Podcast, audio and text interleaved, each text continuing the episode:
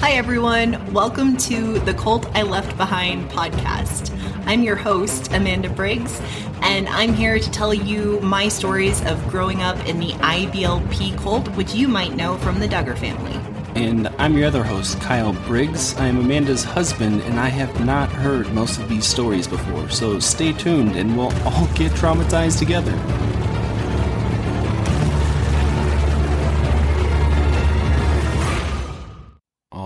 Right, welcome back to the next episode. We are going to continue Amanda's journey through college. Um, last episode, we went through the first year of college, right? First year away. First year We away. got through the end of my first year away from college. Okay. For college. So what happens next? Oh, the second year away is when things started getting really interesting. But first, every time we record an episode, I realize, like, oh gosh, I left out an important detail. There's a lot of moving parts and pieces to my story. hmm Uh huh. I feel like you're probably always gonna remember some stuff Uh huh. afterwards. Yeah, and I'm not I'm not going back and filling in all the details. If you guys want those, I'll write a book someday. But I'm going back and filling in the key ones. hmm So this is a key a key point that I forgot to mention. And again, quick topic disclaimer: um, sexual assault and mental health issues, including suicidality, will feature again in this episode as we keep getting through my story. I know there's a lot of dark and bad. And that's been interesting for me. I've never gone into this much detail before. So just kind of slogging through it in chronological order has been kind of eye opening for me, honestly, Mhm. in terms of how bad it was. Yeah, I mean, I think we're kind of running through it pretty quick as fast as Uh-huh. we're recording these episodes, so it's kind of rehashing it all from beginning to end. Kind of. How's everyone doing? How are we doing?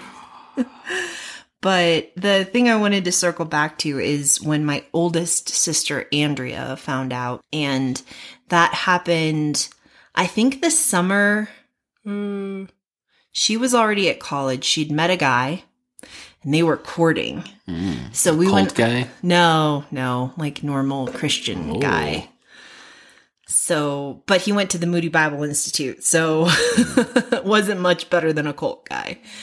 And he uh, he lived in Pennsylvania, and in order to go out to visit him over the summer, she needed Andrea needed a chaperone, so I went with her, and we stayed with her boyfriend's family for part of it, and then some friends in DC. We went and toured around DC. That was my first time out there. It was really cool.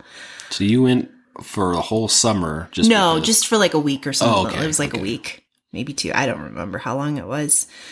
And I was often Andrea and Todd's chaperone. I'm 10 years younger than Andrea, but I was frequently their chaperone. Was there a reason for why they picked, you know, the ten-year-old younger kid? Well, I mean, I was, how old would I have been at that time? 16, maybe? hmm So Just I I don't just know. old. Yeah, I don't know why me. Probably because Andrea and I used to get along really well Okay. and we had fun together. And I mean, I just loved her so much and looked up to her. And she was, as the oldest of that many children with an unavailable mother, like she was, she felt more like my mom than my biological mother did. hmm So I really gravitated toward her. But she was gone a lot. Like she moved off to the cult when I was still a little kid, like an eight year old, because she graduated high school and went off to the cult headquarters to work. And so I knew her, like she was, she was around, but she was also kind of like a mystery too. So she was interesting. She was different. Yeah. So I go off to Pennsylvania with her, and on the way out there, she tells me about an individual who's been sexually assaulted. And she's, it was so funny because it was just the two of us in the car, but she kept like whispering, almost like sexually abused. And I always got a feeling in my stomach when someone talked about any form of sexual violence because I knew they didn't know that that like I am one of the statistics as Mhm. well. And I wasn't allowed to tell anyone. And Amy had known for probably like two years at this point. I think, I think I was 16. I think it was the summer between my junior and senior year of high school because I graduated a year early. That's that's what I think. And as I as I throw out stuff like there are certain things I am very certain on like the legal stuff. I had to get really certain on that. There was evidence. Other stuff like if I needed to go back and make it perfectly accurate, I could. I have journals and stuff, but for the purpose of this podcast and storytelling and not bogging it down with too many details, I'm just kind of rolling through. And um, if you have questions, I can always make things more precise. But that's my memory. I was like 16 ish years old. And so we're driving out there, and Andrea's telling me all this stuff. And I'm like, she's trying to figure out how to help this person and all this stuff. And it was someone Todd knew as well. And so they were like collectively trying to figure out like what they could do because the person was really struggling and depressed. And so I just listened and tried to be supportive. And we had, you know, the whole visit. And then on the way back home, I I cannot for the life of me remember how it came up, but I ended up telling Andrea about Andy. And she in that moment, she actually had a really good response. Oh. Yeah, she like broke down sobbing and reached over and held my hand and kept telling me she loved me and she was so sorry to hear that. And like for hours, she drove with one hand and held my hand with the other and we both cried and I filled her in and I told her, I didn't tell her all the details, mm-hmm. But I told her Amy knew and we made a plan that like the three of us, cause we were considered like the older siblings. So with, with the eight of us kids, the first four were the older kids the second four were the younger kids, and that's how we divided it up in the family. So Andrea, Amy, and I were all part of the older kids. Mm-hmm. So we decided to have like the older daughter circle around this. And after that, you know, Andrea's she, she was legally culpable. Technically, she was an adult, I was a minor, and she should have reported it. And when I did eventually report, like that came up, no charges were pressed because I didn't press charges against her. Um, and the state decided not to either. But she technically was supposed to report that just to be very clear on on how that's supposed to work. But she didn't. But i did notice that after that like she and amy talked she and amy and i talked and they were nicer to me for a while uh, for a couple years like they they made sure we had like sister time and we would do tea parties and make scones with clotted cream and very elegant. And we went on little sister trips and um and that was nice for you know as long as it lasted which sadly wasn't terribly long in the grand scheme of things but that's a future episode. So that's that's what i forgot to mention in the previous episode. Andrea did find out when i was like 16 so she knew moving forward. So jumping back to second year i'm away at the moody bible institute. I was struggling with just severe depression and anxiety because I was continuing to really shove down everything that had happened growing up and and was in some ways continuing to happen from afar in terms of Rick and Chris's spiritual abuse and Chris's verbal and emotional abuse and and even when I went home, like I've mentioned in previous episodes, like I was hit in the face until I was 21 years old. So, Wow. yeah, if I went home for Christmas or Thanksgiving or the summer break, like I was still um subject to physical abuse. Mhm. So there was just there was a lot and it was it was hard and it was heavy and one day in a shocking turn of events I was actually out in the common room I was about to say socializing, but I actually don't know if I was socializing. I think I might have been sitting there studying and other people were socializing. That sounds right. and a young woman who was new to our floor she um this was spring semester so like early in the year january february maybe. She was a transfer student so i didn't know her very well. Plus i was you know i was never around because of all the reasons we discussed. Those weird transfer students. well she ended up being part of saving my life. Okay. she um she was very open about her childhood and she was telling some of the other young ladies who were sitting out there and they were all talking about like growing up and she talked about how she'd been sexually assaulted by her brother and I thought the freaking sky was going to fall. The Sears Tower would collapse because it was this, it was still the Sears Tower at that point. It hadn't become Willis Tower yet. And true people, true Chicagoans will always call it the Sears Tower. I don't care. And um, but I thought everything was just going to crumble. So is this the first time you've heard somebody? Yes, I didn't know it? we could do that. Mhm. I didn't know we were allowed to do that. I was like, I need to get to know her because Yeah, maybe she could help me figure out how to navigate she this. knows something. Yes, she knows something I don't know. She knows you can talk about this without the sky falling. And I was, you know, I was thinking through everything for this episode and I remembered I had sort of kind of almost disclosed to two other people in my lifetime other than my two sisters at this point. So when I was 17 after I graduated high school, I went to New Zealand and Australia on choir tour with a different choir, not the MSO chorus. Long story, different time. But it was the first time I'd been physically away from my brother because I was mm-hmm. gone for like a month. And it was the first time I'd been like fully removed from him for that amount of time and fully removed from Rick and Chris for that amount of time just like the family chaos. And toward the very end of that trip, the young lady I was rooming with, mm-hmm.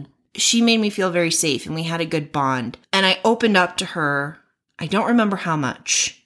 I don't, well, I might have told her I'd been sexually abused as a child, but I probably didn't tell her, I, I didn't tell her who mm-hmm. or something like that. Or I might not even have gone that far. But she was really sweet. She cared about me a lot and she like stayed close to me for the rest of choir tour, which I really appreciated and just kind of was a great friend and support through that. And then the second person who sort of kind of almost knew that something had happened, maybe, was my, oh God, my roommate the first year, the, the good one I really liked. I mean, they weren't, they were all good, but I had been trained to believe the other two were bad because they had boys in the room. But the one who was a rule follower like me, she was really upset at someone in her life about something I'm sure it was perfectly legitimate. And good cult kid and proselytizer that I was raised to be, I started talking to her about bitterness oh no! and how important it again. is to like not be bitter. And I shared with her that, you know, something had happened to me and that I had really good reason to be bitter with with two people in my life. And for whatever reason, it was like Rick and Andy. I don't know why I didn't have Chris thrown in there. Probably because she was a woman, so she didn't count. Um, but um, and I shared with her just like my own journey through like letting go of bitterness or whatever and encouraged her to do the same and i'm like cringing just thinking about it like i i feel like we need a pillow as we talk through some of these phases of my life so i can just like hide behind it whenever i have to relive a moment that i'm like particularly i don't know if if ashamed is the right word but just like i'm cringy about Yeah. i'm ashamed of it let's be honest I mean, you do that when you get shy about something. hide behind pillows. Yeah. Pillows are amazing for so many reasons, um, but particularly for hiding behind when you don't want to be present for something in your life. So those were the two people who had kind of sort of known something about something very vague. But with this young woman who had shared the story about her brother, I actually told her, like, hey, mm-hmm. that happened to me with my brother too. I'm really struggling and don't know what to do. So she and I started like meeting up and having little chats and and before long we were in the common area kitchen one night eating ice cream, crying our guts out about our childhoods, not really knowing what to do, feeling very stuck. And our wonderful, wonderful resident assistant walked in. Does everyone know what a resident assistant is? I mean, anybody who's gone to college knows okay, so it's RA like, is. yeah, it's just like someone who's kind of like responsible for making sure everyone's okay Mm-hmm. on their floor in the dorm. And they're like the liaison between you and all of the school's resources. And It's just your your guide. Yeah, but at Moody, at the Moody Bible Institute, they were also like the rule enforcers. and The hall stuff. monitor. yeah. But Emily was absolutely amazing, and Emily saved my life. She did. Because she walked in that night and she saw us crying, and she could have walked away. She could have been like, Oh, I'm going to give you guys a moment. You're mm-hmm. obviously very emotional. But she walked in and took one look at us, like sobbing and eating ice cream. And she was like, What's going on? Like, she was so worried about us. And I don't know but we what happened i don't know why we decided to do this but the other young lady and i looked at each other and then we looked at emily and we told her everything just like like word vomit all Welcome of to it the party. and emily just took it all in and she could have she could have done so many things in that moment but what she did was lean in and love us and um, she heard us out. She told us how, you know, badly she felt that we'd been through that. And, and then she started with like, okay, I'm to, I'm, I'm here. Like, I'm in this with you. Let's figure out what we can do. Cause you both feel stuck. You both don't know what to do. Um, I have some ideas. And she shared with us that the school had just started the week before a group for female survivors of sexual assault. And she was like, I know they started last week, but I can still get you in. It's totally fine. I'm going to get you the book. You're going to read the first chapter of the book. I'm going to take you to the meeting and make sure you go. And then like, I'll be there afterward and I'll pick you up and I'll make sure you're okay. And she did. So I have heard this story before mm-hmm. and Emily's one of my favorite people and I've never met her. So she's, she's really great. But before before I started therapy, Emily offered me one other thing, or like that group therapy. Emily offered me one other thing. There was another woman on our floor who she knew of who had also experienced childhood sexual assault. And she was like, "Can I talk to her and see if she's in a place where she could, you know, talk to you as well?" Mm-hmm. Um, so Emily reached out to this other young woman and explained my story and asked like hey are you willing for amanda to come talk with you? And thankfully she was. So we set up a time for me to go over to her dorm room before group therapy like before the group first group therapy session i attended so i could have some practice okay. like talking and, and, like sharing and because mm-hmm. i had never shared the story before. Yeah. Never. Not the whole thing. Not to my sisters not to anyone. Mm-hmm. so i went to her dorm room and it was so freaking surreal, like sitting there, and it was terrifying. And I spilled my guts about the whole thing, including like details of what had happened to me. Mm-hmm. And I couldn't say all of them at that point. Like I was still psychologically stuck and like too traumatized to verbalize everything, but I said a lot of it. And, and, she, that she was in a place where she could hear all of this yeah, or like she yeah. handled it pretty well? She handled it well. I think it was hard on both of us. Yeah. I'm very grateful to her. it's not an easy thing to hear. No no and i mean i was just like sick to my stomach. I felt like i was gonna vomit. I shook for days mm-hmm. after telling her that. Not because she didn't make me feel safe but because like i cannot express in words how momentous of an occasion that was for me to actually start speaking. Mm-hmm. Like, so do you think the only reason you actually let it all out was because someone told you their story first? Because you said you kind of sort of told these other two people, mm-hmm. and then you run into this lady at college, and she's like, just flat out says it. Mm-hmm. Like, do you mm-hmm. think that was the, the? I think it gave me permission. I don't know what would have happened in my life mm-hmm. had she not shared her story in the common room that night. I don't know. I all I know is as a kid, I knew I wasn't okay. And I had this goal like I'm going to be okay someday. I'm going to be okay someday. Like I will figure this out. I'm going to be okay someday whatever it takes. But the path to that was very blocked by Rick and Chris and the Colt and Andy and you know everyone. Mm-hmm. And when I, you know, when I told my sisters, they were both frustrated that they hadn't known sooner and felt badly that they hadn't known sooner. But they also were like toeing party line for like, okay, we're not going to tell anyone else. We're yeah, just going to like keep, keep your secret, secret, Keep the secret. Yeah. And of course, I asked them to because I, I, mean, I didn't even want Rick and Chris to know they knew mm-hmm. because I wasn't supposed to tell anyone. I just it was it was such a big deal for me to start opening up, and I don't know if I would have eventually gotten there even you know, if someone hadn't, but it was, I'm grateful. I'm so grateful because that was life changing for me. So, true to her word, Emily walked me and the other young lady to the group. Well, she got us the books, and then we had to read the first chapter, which was brutal. Because when you've been in denial for like your whole fucking life, and then you see everything in black and white on pages in front of you telling you that what happened to you was sexual assault after your mm. parents had told you it wasn't, um, and then describing family reactions like what your parents had and saying that they're wrong. Mm-hmm. It, it it like rocked my entire existence, and I just went into an existential crisis. Well, yeah, I mean, it's the first time you've seen it.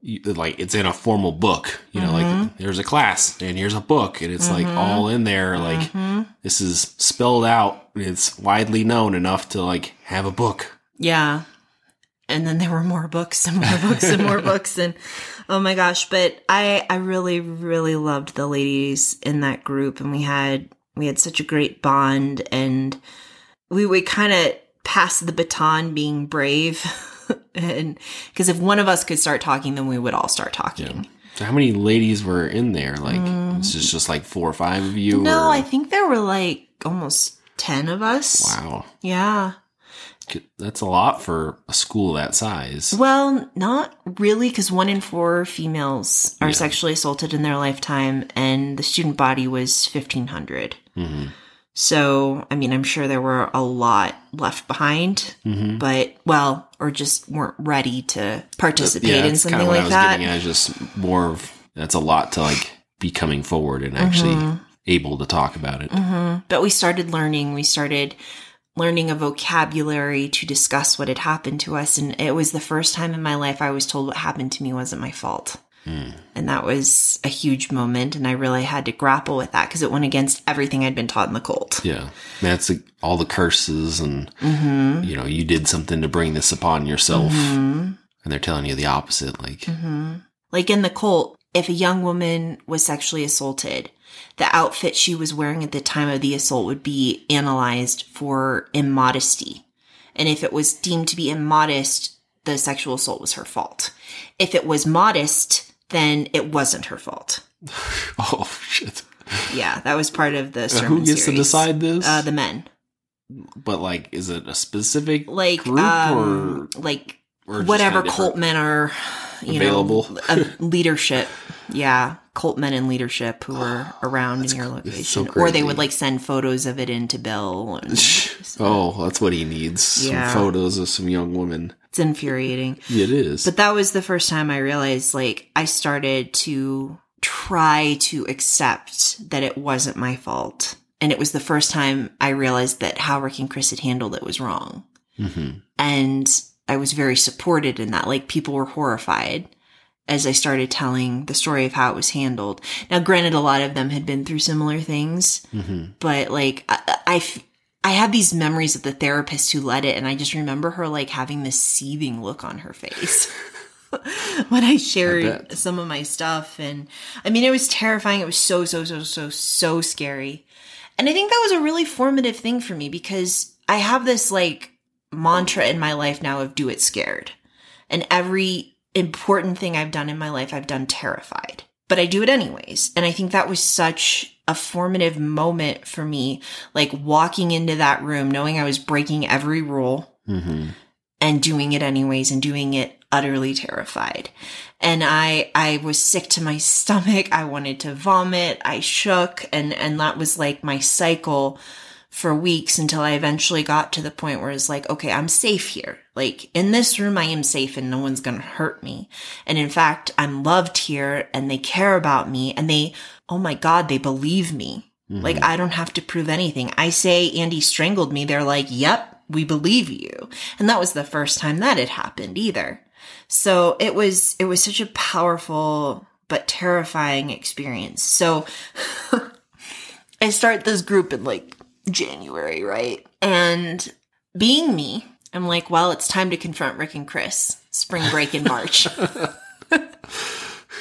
Fast forward two months. Cause I'm like, we gotta get this, we gotta get this show on the road. Like, Mhm, we gotta right. heal. and so I did so much freaking work leading up to spring break in March. I, I had this whole file of like documents with outlines of how I was going to present it and like excerpts from the book and like all of this research to prove my point again. Cause what had helped me in the past when I needed to prove a point to Rick? Research. Yes. So I um I did so much prep work and I waited till the perfect moment on spring break and I asked them if I could talk to them, asked Rick and Chris if I could talk to them about something important. So we went into their room and shut the door and I told them what we were going to talk about, that I, I needed to talk about the sexual assault. And they freaked the fuck out. And Rick was like, Are you going to be that selfish and drag us through this again? And he was so mad, and Chris was so mad, and like, fucking go me. I was like, yes, we're going to talk about it. And you need to hear this. And I need to say this. Sit And down. I like basically like I stood up for myself to them and I'm so proud of it looking back and in the moment I was proud of it because I knew how hard it was for me as a- particularly a daughter a- mm-hmm. as a female in that environment to be like no Right. you will hear me I mm. will I will speak and you will hear and I I stayed calm I stayed respectful but I said my piece, even as they yelled at me. Like I had it, I think I had portions of it written and I just kept reading it while they yelled at me. And I was like, you will hear this. I will say this. I will speak this. And eventually, Rick stormed out of the room, stormed out of the house, drove off. Chris was like, we have to go after him. So she grabs me, grabs the keys, gets in the other car, goes tearing after him, and looks over at me and goes, if he kills himself tonight, it's on your head. They just fucking love doing that, don't they? Just putting all the Yeah. responsibility. It was all my fault because. I brought it up. Right. So eventually we found him in a parking lot and convinced him to come home. And then I forget how that whole situation got wrapped up, but the the bottom line was they were furious that I was going to therapy. They were furious that I was talking about it. They were furious that I was part of the group. They told me that cuz I had told them like how you handled this was wrong and this is what happened to me and it was a crime and like all this stuff and they mm-hmm. said that the group was feeding me lies about my parents, about the family, about how they handled it, that they hadn't done anything wrong, that like I was being influenced by like secular whatever. I'd gone off to college and gone bad and you know all this stuff that the cult said would happen if you went off to college. Mm-hmm. It was true because I was case in point, like I had gone bad. And and so they wanted me to leave the group and I was like, no, this group is helping me. It's helping me stay like stable. It's helping with my mental health. It's helping me heal. And they were like, well, you can go to the group or you can have your health insurance. Pick one. Cause I couldn't afford my own health insurance. Fucking hate them. And I, so I thought about it and I thought about it and I thought about it and I was so sick and I needed the health insurance. Mm-hmm.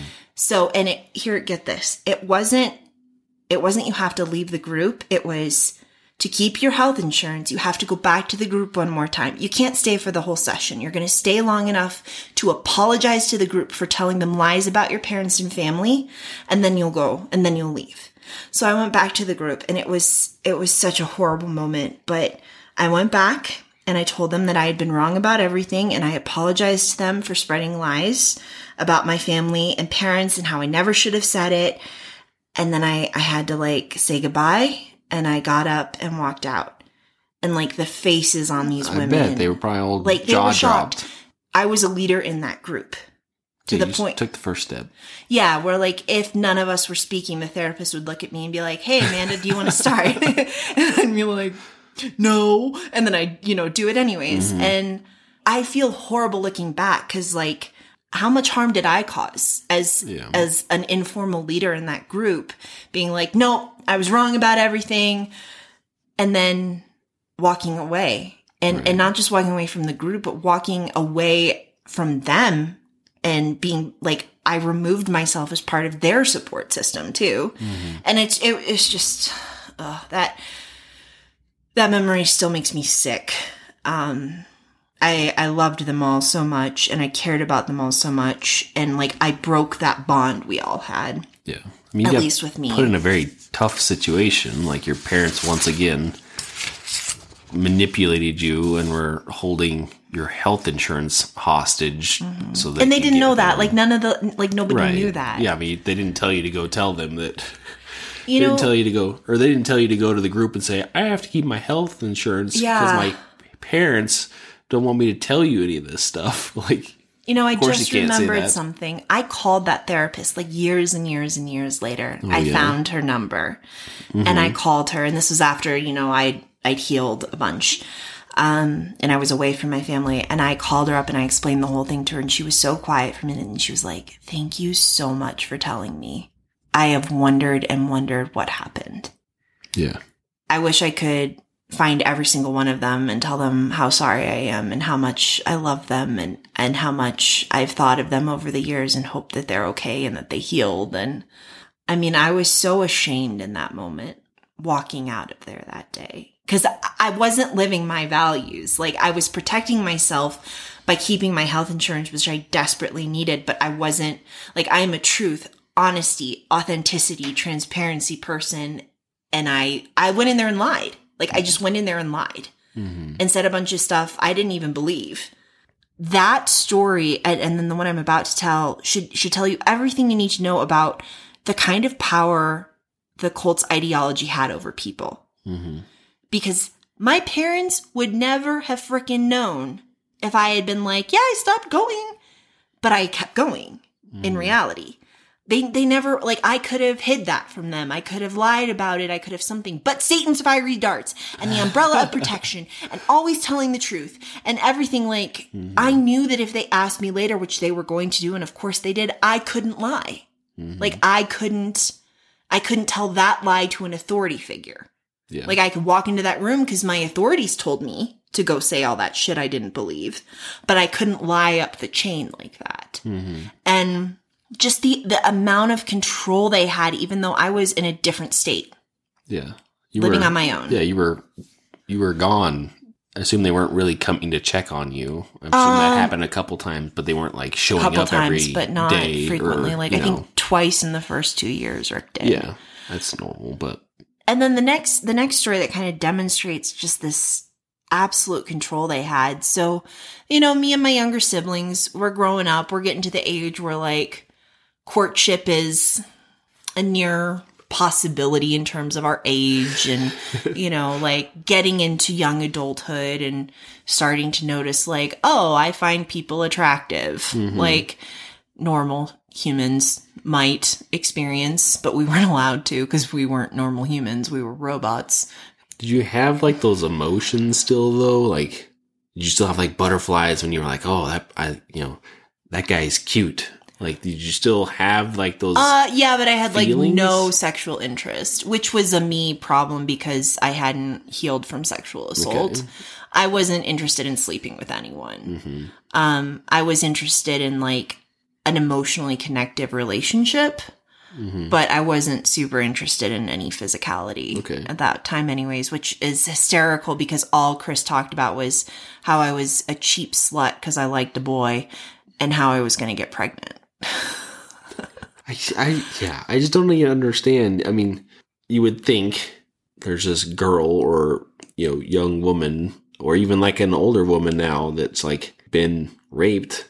You don't think you're just a slut. Like, that's Well- probably like the least No, common, like to me, common to- sense yes. wise. Like, well, okay, think, so it can go a couple different ways, and it's like survivors get to choose how they heal, Mm-hmm. like they just do. And some people heal by saying like, "Nope, I'm I'm taking a break from all that. I'm not interested in it." Right. And some people heal by going, "You know what? Fuck it. I'm gonna reclaim my own sexuality and do this on my terms." I mean, that makes sense too. And then there's also a category of of people, and this is like well documented, and this is not a judgmental thing at all.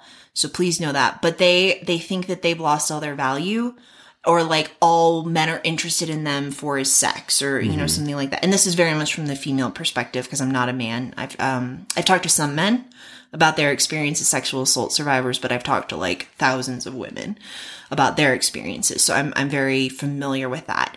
So you have like the, okay, I'm just going to be like not interested in sex. You have the, hey, I'm going to reclaim my sexuality on my own terms to be empowered. And then you have the like, well, all I'm good for is sex or I'm worthless or I'm mm-hmm. dirty. So, so I'm just going to like put myself out there and whatever happens, happens. And all three are common ways people respond mm-hmm. and they do not need to be judged for how they respond. They need to be accepted and given space to heal. And I talk about all of that in my book in depth. Like that was a very cursory verbal overview that I just gave. But there's there's a lot more nuance to that. So don't just take it and run with it. Like recognize that this is a very complex topic with a lot of nuance and I I speak about that in other forums, but if you have questions, always feel free to contact us.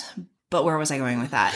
I get on these educational tangents. This is, but Well, this is me, guys. so- like this is my heart. so since so this is the first time you've brought it up and Mm-hmm. i know we'll get to that point in life but you did write a book Mm. about Yeah. how to respond when, when someone tells you about sexual assault. Yeah, that's literally the title. How to respond when someone tells you about sexual assault. Very Uh-huh. straightforward. No, no guessing what's in that book. Mm-hmm. Um, but you did write a book about that Yeah. um, a couple years ago, Yes. and that is out there on it's available through Amazon and Barnes and Noble as an ebook currently. yeah.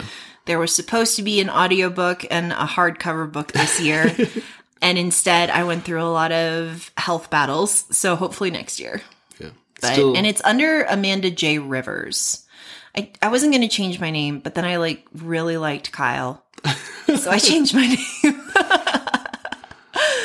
But so we'll yeah, that's a resource. And I, I go way more in depth about the topic of like how people respond to healing from sexual assault. And, and when I say way more in depth, like more nuanced than we just talked about, the book is intentionally a quick read for hmm. people who are like in crisis and don't have a lot of time or emotional energy and just need like, okay, give me the basics, give me the basics. So that's what the book is. But Chris and Rick, the lovely bios, had been told by someone somewhere, don't know who, don't know when, don't know how it came up, but they had a belief that I was going to be promiscuous. And that was a cult word. Promiscuous because I'd been sexually assaulted. I, I- yeah. They did not know me, No, like I one mean, tiny little bit. I mean, maybe maybe I just don't understand it because to me, like if I ran across a kid had been sexually assaulted, I know we just ran through this. Like that is the last thing I would think was going to happen. Like I would think this kid would just be scared of sex, didn't want to be touched, didn't like you know, they're just going to turn into a nun and like until they heal. But like Mhm. by default, I would think, you know, in my head, that's how I would have reacted um, without more information. And I know better now, but like still my default reaction is just like, that's, that's not what's going to happen. Like, it's crazy that you think that's what's going to happen. Well, I want to I want to pause and say something I really appreciate about you, Kyle, is that you are so open to being educated about stuff. From the beginnings of our relationship, we've had really amazing conversations around topics that just weren't part of your world until me. I mean, I don't know how many times we sat in your pickup truck and just like had hours and hours and hours of conversation with you asking me questions and wanting to know better and do better and be better about topics that are really difficult and complex. So I adore that about you. And Well, I'm you were writing the book when I met you. And so I read it many, many times and listened to it many, many times. And That's true. I kind of, I learned very quickly just because I think that was a big part of your life at the time. hmm So But I appreciated that about you. But anyways, yeah. So I think that's part of why I wasn't allowed to have a car or a driver's license. I think they thought that if I had any freedom, I would just go get pregnant, like have sex with everyone and have triplets and like you can't give her a car; she'll be out there hooking on the corner. like oh my god did you so that was um so okay so we got on that huge tangent because i was saying that me and my younger siblings got to an age where we were like huh this is when one would normally start dating and you know mm-hmm. things like that and i liked noah back home he had stayed in wisconsin my younger brothers were starting to like girls and we would keep up with each other on Facebook. And Rick and Chris decided that, that was just as bad as dating. Like you couldn't talk to them and you can't form emotional connections and defraud each other like that. Uh, so Rick sends out this email and anytime there was an email blast, it was like such bad news. It was always some horrible mandate from Rick about the next thing we all had to do. I don't think, well, I know for a fact my other siblings didn't obey them fully or at all, but I like saw it and I was like, the word of God has spoken. Amen. Praise be to God or whatever, you know, like the cult like that was that was the ingrained response and mm-hmm. maybe it was worse because i was a female and so i'd been raised with like a very well the man has spoken the word of god has has come upon us like Yeah, I mean everything so far about the cult is like the males are creating the rules and then also don't feel the need to obey them. correct and if you get outside of them satan's fiery darts Mm-hmm.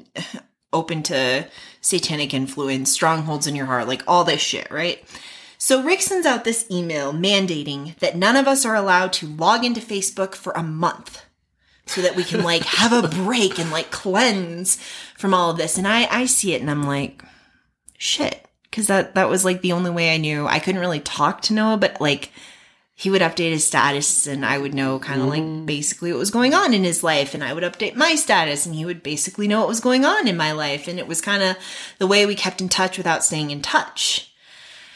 And I would only see him like if we happened to cross paths when I went home for break and stuff. And I was still like, I think honestly, I'd been in love with him since I was like 14, hmm and, you know, in a very 14 year old way, but It's still real emotions. yeah.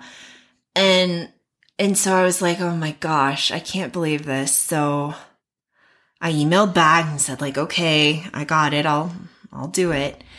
And, um, So was Rick emailing just you, or was he emailing the both of you? not Noah, but like me and my younger brothers okay. who liked girls. um, I don't think the youngest I don't think I ever, to this day, have got an email from my mom. Yeah, so I'm like, crap. So I I have to I have to do this. So I sign out of Facebook and all my friends are like, "You did like why are you doing this? Exactly. Like what is Your dad said you can't be on Facebook for a month. Like what is the point of that? Like what?" And I was like, "Well, that's that's what I have to do. Like those are the rules." And I am expected to obey them and I have to obey them and I think it just kind of outlines how ingrained, and I know you've already Oh, said this, so like how ingrained you were to just follow rules. Because Mhm. most of the time, and anybody who's been to college knows that, Mhm. like, freshman year, like sophomore year, like, people go crazy. Like, and you can tell the kids that were like raised in very strict homes and they're just like out of the house the first time and they're just like, let loose on everything. They have no self control. They're just like trying everything, staying up all night partying, like disobeying every rule because they're just like, I'm free finally. yeah, no. It, yeah. You still didn't do that. Like, that would have been normal. I have one buddy who gives me so much shit about this, but like the craziest thing I ever did in college was like I went, I let my my roommates and some other friends talk me into like walking down to Cold Stone at nine o'clock at night when I should have been studying. and that was that was Amanda really getting a party on. Well, after I left therapy, group therapy, like obviously my mental health started to decline again. Shocker. And I got so depressed and suicidal. It, it was really bad. It was really scary. I've been kicking back and forth about sharing this or not. If if you struggle with mental health or suicidality, just like skip forward a little bit. Um, I'm going to try to share this very delicately, but I got to the point where every day, several times a day, I would go over to this window. And I lived in Chicago Mhm. and it was, you know, a high rise. And that window opened. And I would stand there with my hand on the latch. And I really, really wanted to jump. And I would do that like day after day after day, multiple times a day. Like, I just need, I just wanted to end. I just wanted to end. And one day it got so bad and I had like, oh, like, I was there. I was gonna open the window. And I called my younger brother. And I realized, like, because that's who I called, he must have known. I don't remember telling him. I don't remember telling Aaron or Adam. Mhm. Like, I don't remember when that was, but I think they were like older. Um, I think Aaron was probably 18 when I told him. Because at this point in the story, I think I'm almost 20, which would have made him about 18, I think. And Adam, maybe Adam didn't know yet. I don't know. But Aaron knew. Or at least knew something was wrong with, like, I was going through some stuff. So I called him. And I was like, I'm really not okay. I'm really, really not okay. And when we were younger, Aaron and I were really close. We kind of, um, I, I haven't talked to him in forever. I don't know if he's still this way, but I found out at the end of high school that he had been like pathologically lying to me for Hmm. years and years and years. and that broke my trust like immediately. and so I started like distancing from him, but for whatever reason, he was the person I called that day. And he got really scared and he got Rick on the phone and Rick got mad at me for being depressed and suicidal, Of course. which really helped. Mm-hmm. Really, really helped. Um, but you know, Kyle, um, having mental health issues isn't godly. Oh. hmm And also, I was bringing up the sexual assault again, which we could not have. Mm-hmm. Rick decides, like, okay, like, don't kill yourself. I'll be down there like tomorrow or the next day. And he drove down to Chicago and took me out for lunch. And I got a stern talking to about, you know, my lack of godliness. But also, um, Rick decided he should go home and check on Andy and see how Andy was coping because he'd never really checked in with him about that. After that whole thing, Rick and Chris decided I was allowed to go to individual counseling as long as it was with a Christian counselor Rick and Chris approved of. I'm surprised they even had a list. Well, I did all the work and then like they I had to send it to them for approval. that makes more sense. Um so she she took my insurance and um I paid all the copays, right? Mhm. Like I'm paying for this and after several sessions I get to an appointment one day and she's like, "Hey, a donor has made a contribution for your care and it'll cover your copays for a while." And I was like, "Interesting." And she couldn't tell me who it was. Hmm. Um, I found out later it was Andy, and Rick and Chris had made him do it as restitution. The whole restitution thing it blows my mind. That that they're just like, he can buy his way out of this Mm-hmm. Oh, it gets better. eventually. So then Andy was sent down to Chicago to spend a weekend with me to repair our sibling relationship. And it was so awkward because I was just like, I didn't want to be around him. Like, I, I was like in therapy about him raping me, and I had to spend a weekend with him. So I just tried to stay busy and keep other friends like, hey, you can meet my friends and we'll do this and that. But then, like, people had lives and mm-hmm. and like they couldn't spend the whole weekend with me. So I took him to Navy Pier because it's like busy there and lots of people. But then I had to get in a Ferris wheel alone with him. Like, do you know how horrible it is to get in a Ferris wheel with your rapist? I, I mean, I Like don't. enclosed in a oh god. I don't think anybody would have blamed you if you would have pushed him out from the top, though. Oh my god. That that wasn't on my mind. I was more like how can I not be here? Yeah, so then that summer I go home for for summer break and Rick and Chris decide Andy and I need to go on a bonding trip. That's just still keeping with the same. Stupid Rhetoric. line of thinking. Yes. So so we went to New York City and Boston with with a friend and Andy had to pay for my ticket and some other stuff again as restitution. So I had to go spend a week with my rapist running around and, and like I was just in fight or flight constantly, you know, like around him like I didn't trust him.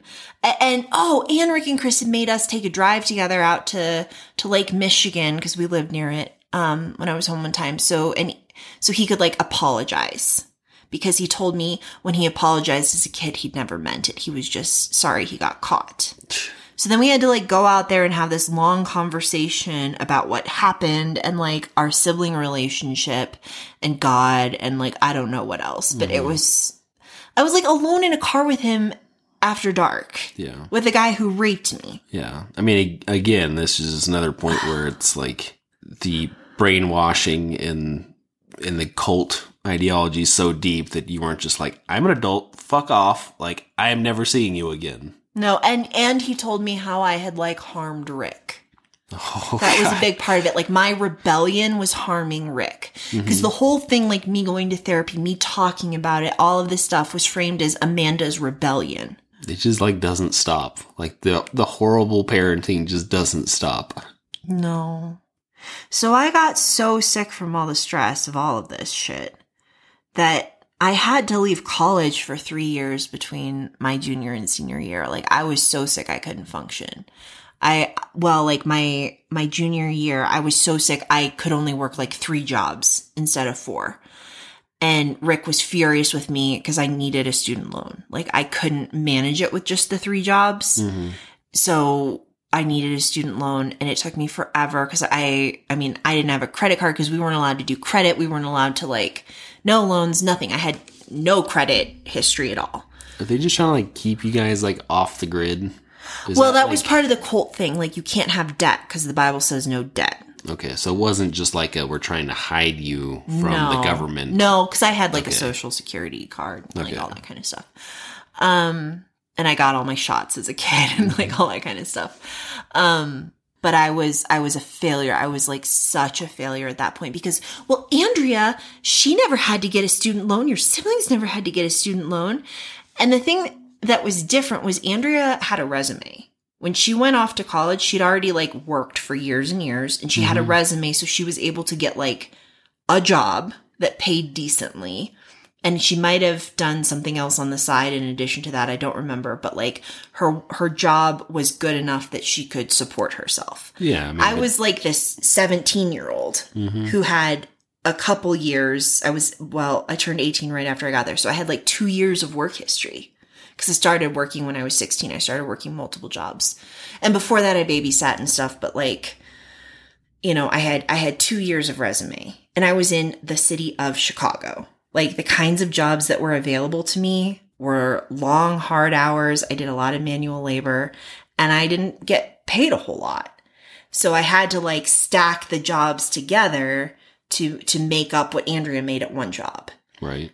And you know, the same with Andy and um, Amy was closer to like a normal college age, but she she had a resume too when she went to work. And the other thing was like we came from this town where you could get a job.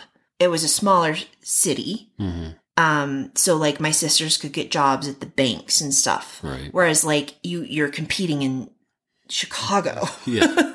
and you're you're 18. Like your Mhm. options are very different. It's it's a very different work environment.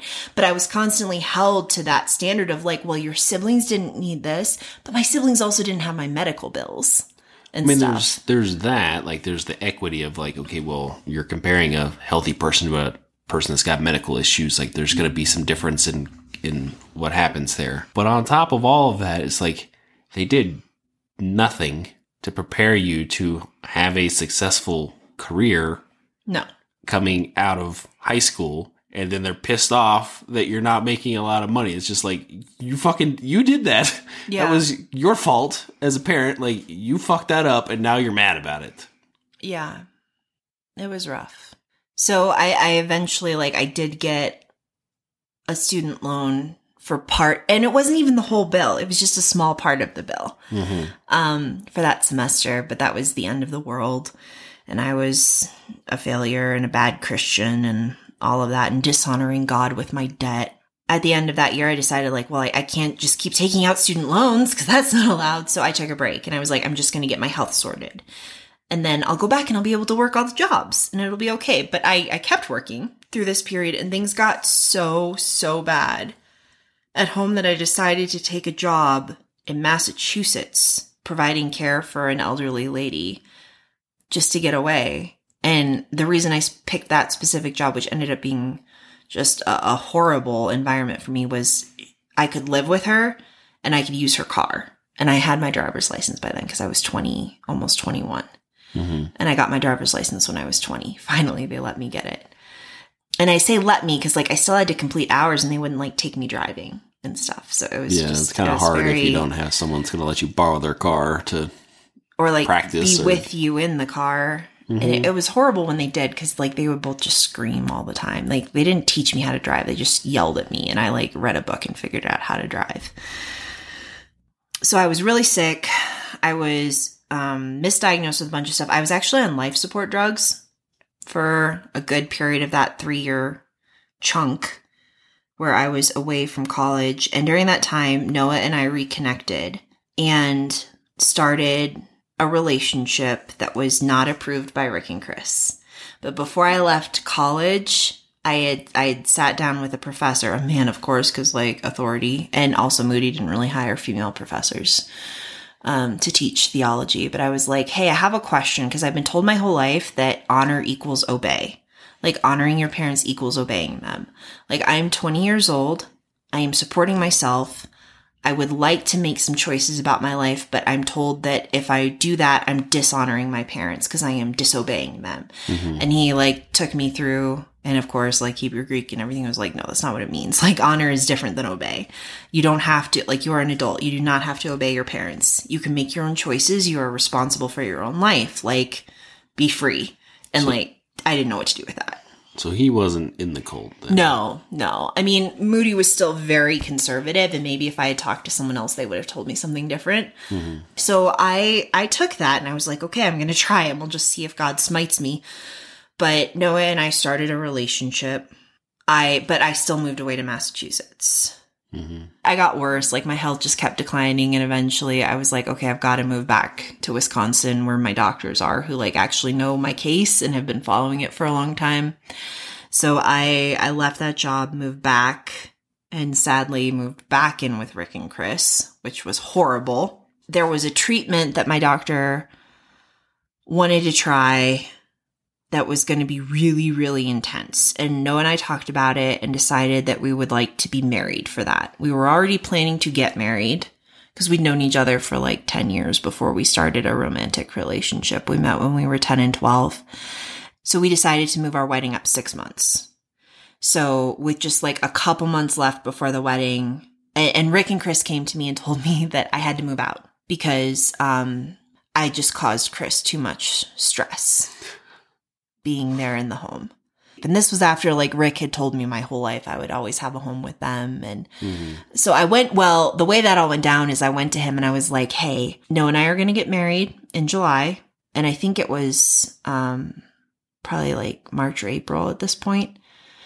And I was like, and, and then we're going to move in together because we weren't allowed to live together until marriage. We weren't allowed to sleep together until marriage, like all the Mhm. like all that stuff. So I was like, we're we're getting married in just a couple months. I'd really it would really help me like financially and also I was I was having enough medical problems that I, I it was really unsafe for me to live alone. So I explained all of this and they knew how sick I was, like they knew everything going on.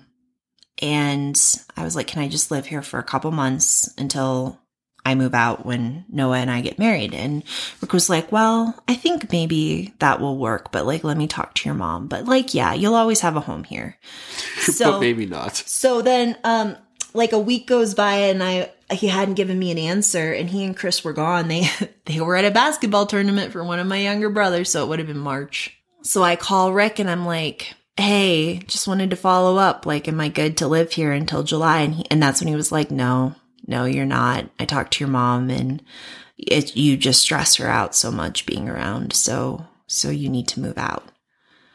And I was like, okay, all right. So Noah was pissed because like we all knew I, I I wasn't safe to live alone. So my friend Mandy that I mentioned previously, like God bless her forever, she worked um, for Panera at the time in Massachusetts. So she got them to transfer her to the Panera in my town in Wisconsin. So she got to keep her job and she moved there Wow. and um, I got this horrible little apartment. Like it was all I could afford. It was very unsafe, and but it was within walking distance of my job. hmm And um, and then Mandy was there for my medical emergencies because like Noah wasn't allowed to hmm because ideology around purity culture. Ugh. So she was. You guys were like roommates, Mhm. like sharing that apartment. Mhm. And she stayed there until the wedding. She was in the wedding, and then she was getting ready to move out of the country. So she moved away at that point. But Rick and Chris were mad when I moved out. They threw a hissy fit. Again, like I'm like, what the? Like, you told me I wasn't allowed to live here, so I went and got an apartment, and now you're mad at me? Mhm. Like, yeah, you didn't move in with your boyfriend, you or your fiance. Like you moved in with, you know, my girlfriend. And It's like where? What did you? What did they I don't expect? know. I don't know. That you were It was the craziest alone? thing because, like, Noah and a different friend who happened to be visiting at the time, they went into the house with me and helped me pack up all my stuff and leave. And like, Chris was yelling. She was rude to my friends. Like, it was so bad. And that was that was common for Chris. Like, she often tried to embarrass me in front of people that she knew I cared about. And then with the wedding, Rick, after like blackballing me because I'm the worst, suddenly, you know, Noah and I announced our engagement and Rick is like super involved and he, he wants his name on the invitation and he wants to walk me down the aisle and like all this stuff because he's my father. And of course the transfer of authority, like he's gotta be there. Oh my gosh. So, so we, I put up with all of their stuff and there was so much pressure. Like I had to involve all of the siblings and Andy had to be given a role. Jeez. So I had to make sure Andy had a role at my wedding. Like No. I, jeez, it breaks my brain to think back at the this. my dynamics just blow my mind every single time. Like they, they don't fucking care about you, but they like must maintain control. And then Yeah. like, your mom just completely is just checked out and can't handle any sort of emotion or you know, oh no, Amanda's here. Like I can't handle it. Yeah, and, and then your dad's just like flip flopping back and forth, like I'm really involved. Just kidding. he just and and he showed up and I called him the plastics because he he was smiling like walking mm-hmm. me down the aisle, but like he ignored me the rest of the day. Like he never even told me I looked nice or anything. And Chris was screaming at me until five minutes before I walked down the aisle, like screaming, and my bridesmaids didn't know what to do and tried to like stand between us and like they had heard stories about her by this point, but like they they saw it up close and personal that day. So then um Rick did a toast at the reception that wasn't a toast, it was an altar call. Mm-hmm. He used his speech that should have been about like me, his daughter, to try to proselytize my guests. That was real fun. and then he used the father daughter dance to try to manipulate me since um, Noah and I had decided not to disclose where we were going for our honeymoon. Um, just because secrets. we needed like some form of like privacy from our families. His family is a whole other story that for another time. But we we decided to like keep that to just us, and it so we get to the father daughter dance, and Rick starts telling me like as as my dad, he needs to tell I need to tell him because he's telling me to tell him. And it was the first time in my life I was able to say no without 25 pages of like documents and research and all that kind of stuff because he had to accept that he had just transferred authority, Authority to to, Noah. so I told him no. Like, no, I don't have to do that anymore. And he had to shut up. And he did shut up because, like, according to his own ideology, he didn't own me anymore. I'm he had given me away. They they hold on to the weirdest things. Like they create these rules and then they just kind of will bend and break them and then they hold on strong to some of them like this where he's just like, "Oh, I transferred authority." Like, Mm-hmm. shit. But, you know, all this other stuff they're like, no, that you know, we don't really need to follow that one. It's, Mm-hmm. it, it's weird the ones that they like pick and choose that they're actually gonna follow, and the ones that Mm-hmm. they don't. So, I mean, obviously, I am no longer in that marriage. Um, and things unfortunately started going downhill like on the honeymoon, which I don't, I don't want to talk about right now. Maybe, maybe someday if I write that book or something. It was just a very emotionally painful experience and basically foreshadowed the entire marriage that ended eight and a half years later. Um, and I stayed that long because ingrained ideology. Mhm. I don't know. We'll talk about that someday, maybe. That's a that's a whole other series. It's a whole other thing. um, but I continued to become more and more ill, and in a little over two years since I left school for illness, I mm-hmm. finally ended up at a neurologist in Chicago who was just he, another person who saved my life. He was like, he took one look at me and was like, Amanda. We are gonna get to the bottom of this. Like, this is ridiculous. Cause I'd been so many, I'd been to so many mm-hmm. doctors in so many different places and he knew all of this. And he was like, no, you're going to stay here until I figure it out. And he asked me like, can I admit you to the hospital? Because there are so many specialists I want you to see and there's so many tests I want to run and they're not covered by your insurance. And I, I had my own insurance with Noah at this point. We were married. He was like, they're not covered by your insurance if you're outpatient, but they immediately like the whole thing becomes in network with your insurance if you're inpatient. Mm-hmm. So can I admit you to the hospital until I figure this out? And I was like, sure wasn't planning on that but okay and so i got admitted to the hospital and right away they like hooked the, i had all of the brain scans and and like i think i mentioned before like my heart liver kidneys they were all shutting down they did all these like for a week i was there and noah had to go back to work in Wisconsin because his job wouldn't let him have time off. So guess who ended up staying with me in the hospital for a week, Kyle? Mm, Mandy? Chris. Oh, no. It was so bad. I was hopeful that it, was, a good so- experience. So so bad, and uh, but it was it was life changing because um, all of the tests like help them figure out like okay, you everything that like you've been treated for and been diagnosed with like those were misdiagnoses. You are not like organically your body's okay. Mhm. Like we have run every single test on you. You are okay. What is going on with you? Um, well, they had a team of eventually, finally, they were like, okay, let's bring the neuropsychologists in. Mhm. So they came in, they talked to me. I told them my whole story of sexual assault at that point and and just like all the trauma and they ran their tests and determined I had PTSD and they they very specifically spelled it out and Chris was in the room when they did it. You have PTSD from childhood sexual assault and trauma. Did she just leave? Oh, she was she was like the look on her face. Like I don't even know the words to describe it, but I'll never forget the look on her face. And then she was like silently panicked. And then there were a lot of like hushed, urgent phone calls in the hallway. And Was it they- like a oh shit look on her face or just like an angry look or I think it was like the cat's out of the bag. Oh, okay. Yeah. That makes sense too. Yeah. Like, oh wow. I guess she didn't forget about it like she was supposed to. And they that everyone, oh my gosh, they were so wonderful to me. They were so so wonderful to me. And they brought me a list of all of the psychologists who were like good at treating PTSD who were in network with my insurance. Like it was very Mhm. specific. And I looked through the list and I found someone who's um who spoke English and Hebrew. And I was like, well, I know a little bit of Hebrew, like maybe that'll be a like Fun yeah, something. like maybe maybe I'll feel comfortable with like maybe Mhm. they'll understand me or something. And it was one of the best decisions I've ever made and it was such a brave decision because it was a man.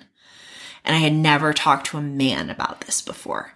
But I was like, it doesn't matter, like man or woman, it just doesn't matter. I just need to get better. Like I Mhm. need to be okay. And this is the person my gut is telling me can help me get there.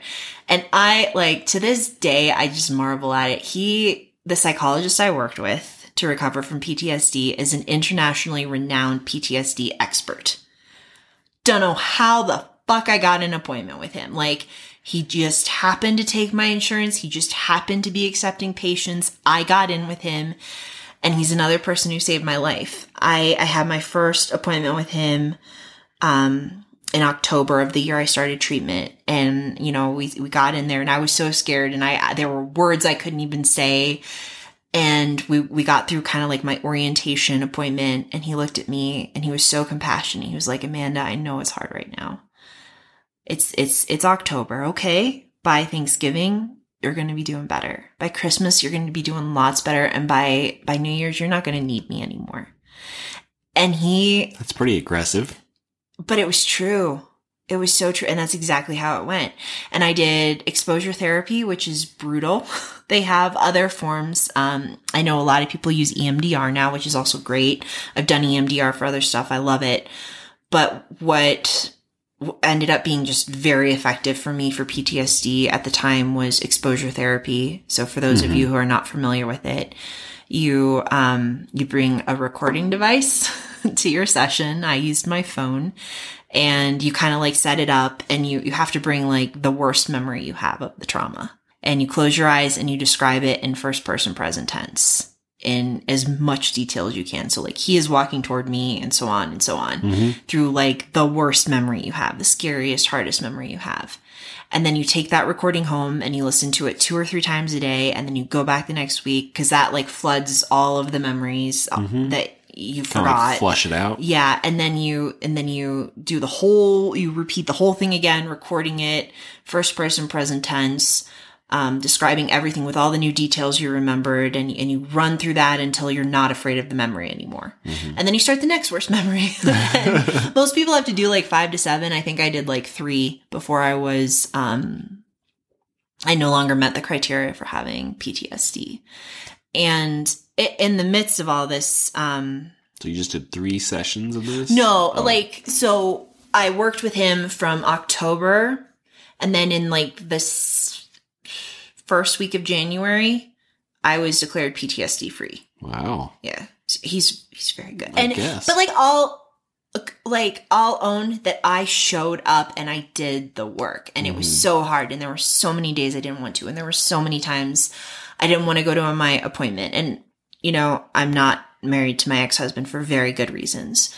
But one thing that he did very well was get me through that and he would take time off work. Um, we lived like more in the Milwaukee area of Wisconsin and he would drive me like an hour, an hour and a half into Chicago every week for those appointments, sit there through my appointment because then he could drive me home while I melted down hmm or while I just zoned out and listened to Broadway musicals on CD because we still had CD players in cars back then.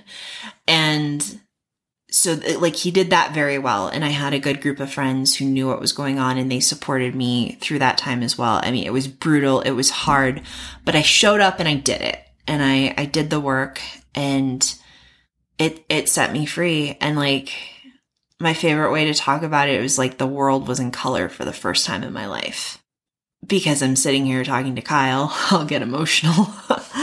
um, don't normally get emotional at this point, but I mean, it's beautiful. I mean, it sounds like a really hard thing to go through to like one have to recall that Yeah. and then literally listen to it over and over and over again and then go back and recall it again in more Yeah. detail and then listen to that over and over and over again. hmm Like that's a brutal cycle, but I mean, It it, works. It Uh, is, and they like they have gentler therapies now, like EMDR and um, somatic exercises and stuff like Mhm. that. But it, it was just, it was just incredible. Like that load came off of me that I'd carried my entire life, like the three ton trailer I'd hauled behind me my whole life. Mhm. I just, I just let it go. And it's somewhere back there on the road. And like I healed, like I genuinely healed. And if you're hearing this podcast and you're a, trauma survivor, like I just want you to know it's possible to get here and that it's, there's so much hope and beauty in life even for people who've gone through just unthinkable things. Like it's healing is possible and a good beautiful life where you have joy and healthy relationships and people who love you and, and safety. Like that is genuinely possible and anyone who tells you differently doesn't know what the fuck they're talking about so don't listen to them. And it it can take a while to find the right therapist. Like i went through multiple therapists at you know other points in my life before i found the psychologist who who was able to help me like get over the healing hump um the one who treated the ptsd and he um he was a good fit for my personality because he told me the truth with with compassion which is what i needed. And previous therapists had just been like oh you poor little fragile thing. I needed someone to tell me like you are strong and you can do this and i'm here and i'm to tell you the truth and i'm to hold safe space for you. Like he was just the right fit for me. So don't stop. Like i have literally gotten up and walked out of appointments been like nope we're not the right match for each other. Like we're not the right personality fit. Thanks for your time. Bye. Like you are allowed to do that. You can do that. You do not owe anyone your money or your time if they're not the right person to help you. And i had so many therapists oh my gosh, multiple therapists before him tell me, like, well, you know, childhood trauma, sexual assault, like, you're just gonna carry this for the rest of your life, but it'll get lighter. That is some bullshit. Do not, like, if, if a therapist tells you that, they are not the right therapist. They are not, they do not have enough experience or training. Like, you don't have to carry this forever. You don't it, like did this happen to me absolutely yes A- am i carrying it like a horrible weight no it it lives in a box in my mind that's like not behind bars or anything it's just there and when i need to access it i i take down the box and i access it and it's not like this massive 25 pound box it's like a box that has a couple pieces of paper in it like Mhm. that's that's possible that's absolutely a reality that trauma survivors can achieve. Yeah. So, I think the interesting thing I've heard you say, and I, I forget the wording, and I think it was this psychologist you saw that had Oh, the remnants? the remnants. Yeah, okay, so remnants, um, that was a really helpful gift he gave me at the very end when he told me, like, hey, you no longer meet the criteria for PTSD, you don't have it anymore. He was like, hey, bad feelings might come up now and then. And that doesn't mean you're regressing. Like bad memories, nightmares, flashbacks, like those are called remnants and you'll get them from time to time, but they'll get fewer and further between with time. And that is so true. Like I used to get them all the time. And now I like randomly will get a, and like when I got a remnant back in, in the day when this was, when I was new to healing, you know, it, it could take a day or two to clear. Now, if I have a remnant, remnant, it takes like five seconds to clear. It's like such a little blip, like barely noticeable, doesn't throw my day off. And, and I know like I can compare it, like talking about my bio family versus talking about the sexual assault. Like I can tell I'm not fully healed in there yet with the bio family because I talk about it and, and I'll still get emotional and, and I'll still like it still hurts and it's still d- distressing. I can talk about the intricate details of the sexual assault and it doesn't hurt and it isn't distressing. Can I still get emotional about it? If I want to, yes, like I'm allowed. Do I usually? No. But if I did, that would also be okay because it's like that's an appropriate response to that trauma. But um it's been very interesting talking through my story and and just the different ways I react to the different portions of my story, I can Mhm. tell where there's healing work that needs to continue to happen versus portions where I'm like, yeah, I'm good. I'm fine there. Like Mhm. um at least what my brother did to me, like I feel like I am as healed as it is possible to be. And that is like that is such a gift and I know I showed up and I did the work, but there were so many people who supported that journey and and helped guide me to that place. And i'm just i'm forever grateful. And i i try to name them. I try to call them out and um just honor them in in my work professionally as as often as i can. But yeah they're that that psychologist was an incredible gift life gave me. Yeah. so that i could i could keep healing. So um, let's just go through a few more points real, real quick before before we wrap up this Mm-hmm. episode. So my ex decided to join the military, and I wasn't. I I'm supportive. I was supportive of it, but our relationship was kind of on the rocks, and I was like, "Hey, can we just can we put a pin in this?" Like, you want to join the military? I'm not saying no, but can can it wait? And instead, he went to a recruiter and signed up and then came home and told me afterward. And this is again where like the cult and the good wife and like, so instead of being like, no, what did you just do? Like that, we, you, you're moving me and my life and like everything I have going on. Like I did not agree to this. I, I, we did not make this decision together, but because he was my husband, I, I had to go along with it according to the ideology I still had at that time. So I gave up everything and followed him around. Um, while he went off to BMT or basic military training in Texas, I went back to Moody and finished out my my last semester on campus.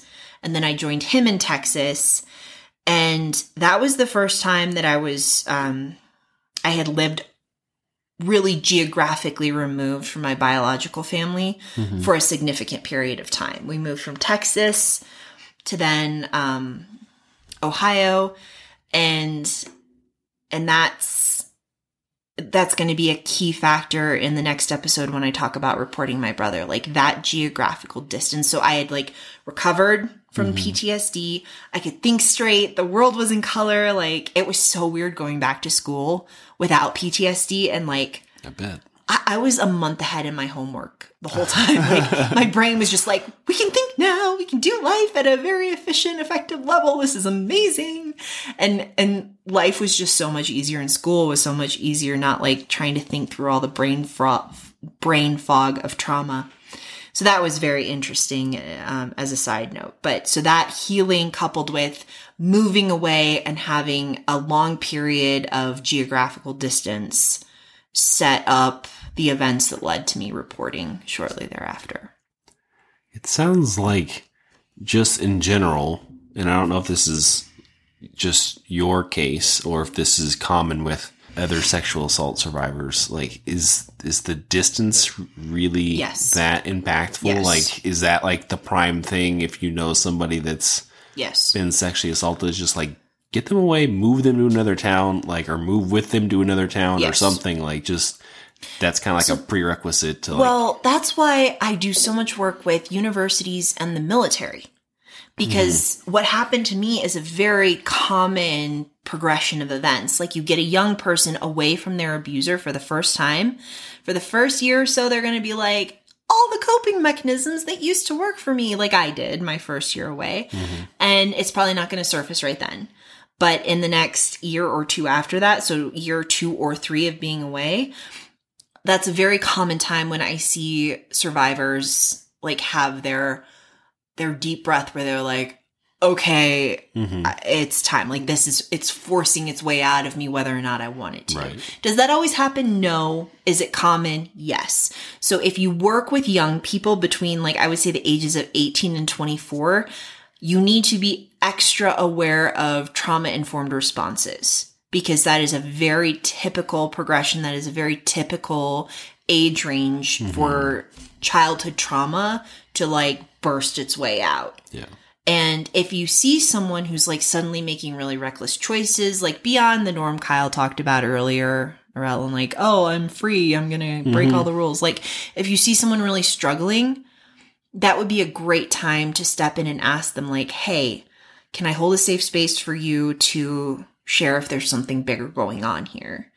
Um, and if if someone does disclose a trauma to you, like recognize that that's a significant honor and like recognize the weight of that and your responsibility to handle it well.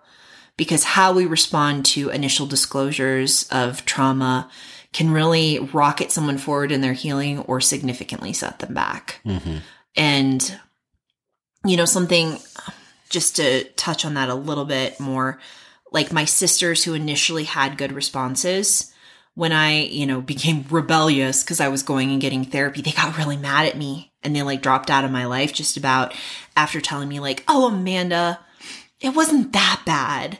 Like, why are you making such a big deal of this? And and that really set me back. Like the way that mm-hmm. people I looked up to, the way that people who were close to me or I respected handled me talking about it, like really set me back. Whereas Emily, who was like, I believe you, I care, like I am here, I'm gonna walk with you through this really traumatic time, this really difficult and intense time, she propelled me forward. So not to like stress people out, but also to reinforce like the weightiness of this situation.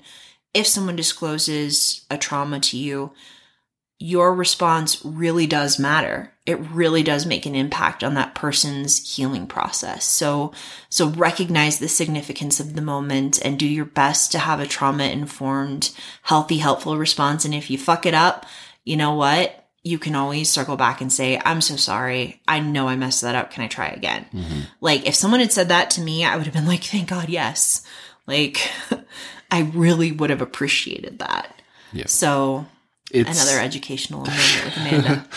Yeah, and I think it's if you are interested in that, like Amanda's book does really good at kind of summarizing it in very short. I think it was only like a hundred and something pages, right? It was like 80 something pages, okay, actually. yeah. So it's it's pretty succinct, and it, I mean, I'll I'll admit, like there's a ton of stuff in there that I didn't know, and or or had a bad idea of how to respond when someone said something. So um, I definitely think it's worth people picking up and reading. It's it doesn't take very long. Um, and This wasn't plenty of- intended to be a plug I know, for the book, I but know, also but, I like- guess like that's a huge part of this It episode is, is, like yeah. disclosures and people and how they Yeah. yeah. that's a good point. So I'm just I'm just gonna throw that out there. It's it's a good resource. Um, We can link it maybe yeah, on I think social we can put it in the, in the description or something. But Okay. It's uh one day we'll get around to recording the audiobook version of it and getting the the Yeah. hard copy out. But Yeah. um, It was a labor of love. It actually, the book started as a letter to my family, like a handwritten letter that I was never going to send. And I wrote the whole, like the first draft of the whole book in four days. I had a lot to say. had a lot to say to my biological family about how I wish they had handled it. And the first version was very angsty. And when I sent it out for peer review, they were like, um, You're a little pissed off. maybe not quite so angsty. So it was a labor of love over many years, honing the message and healing so that I could deliver the message well. There's at least one particular story in there that was In the book? Yeah, it really was like hit me a little hard because I was like, "Oh shit, I would have said that." so let people listen to it and or read it and and see if they would have had the same reaction. Well, if you do read it, let us know because I'm curious and I'm curious Mhm. if it helped you. In the meantime, the podcast is going to keep coming. And next episode, we're going to talk about me reporting my brother. Mhm. And that's going to be a fun ride we all get to go on. But it's like a super badass ride. So that, like, that, that should be maybe not quite as heavy. no, it'll be it'll be powerful. I think it's probably the best way of of putting it, and a little infuriating at points. Yeah, but- there is that too. Every So- part of my story is like, well, there's good, but then it's infuriating. yeah. So, yep, check back every Monday for new episodes and we'll keep them rolling. All right, and give us a like and a review and subscribe and follow and comment and all of this stuff. We want to hear from you. We love Yes. hearing from you. And questions. We haven't got any questions. Well, Like, maybe by the time this one releases, because we're recording a little early, maybe we'll have questions. But we are planning a Q&A episode. So get your questions in and we'll we'll answer them for you. Thanks for listening to another episode of The Cult I Left Behind. Until next time, don't join a cult. If you enjoyed this podcast, please like, share, and subscribe, and we will catch you on the next episode.